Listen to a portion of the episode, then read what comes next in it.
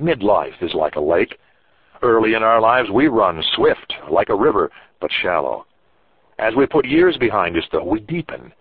And one day we enter the opened jaws of midlife, where once we felt direction and velocity, suddenly we find ourselves swirling about, sometimes aimlessly, or so it seems. Each of us, like individual droplets of water, will take a different path through this part of the journey. For some of us it will only be a slowdown. Others will feel forgotten and abandoned by the father of the river. Some unable to see where the waters converge and once again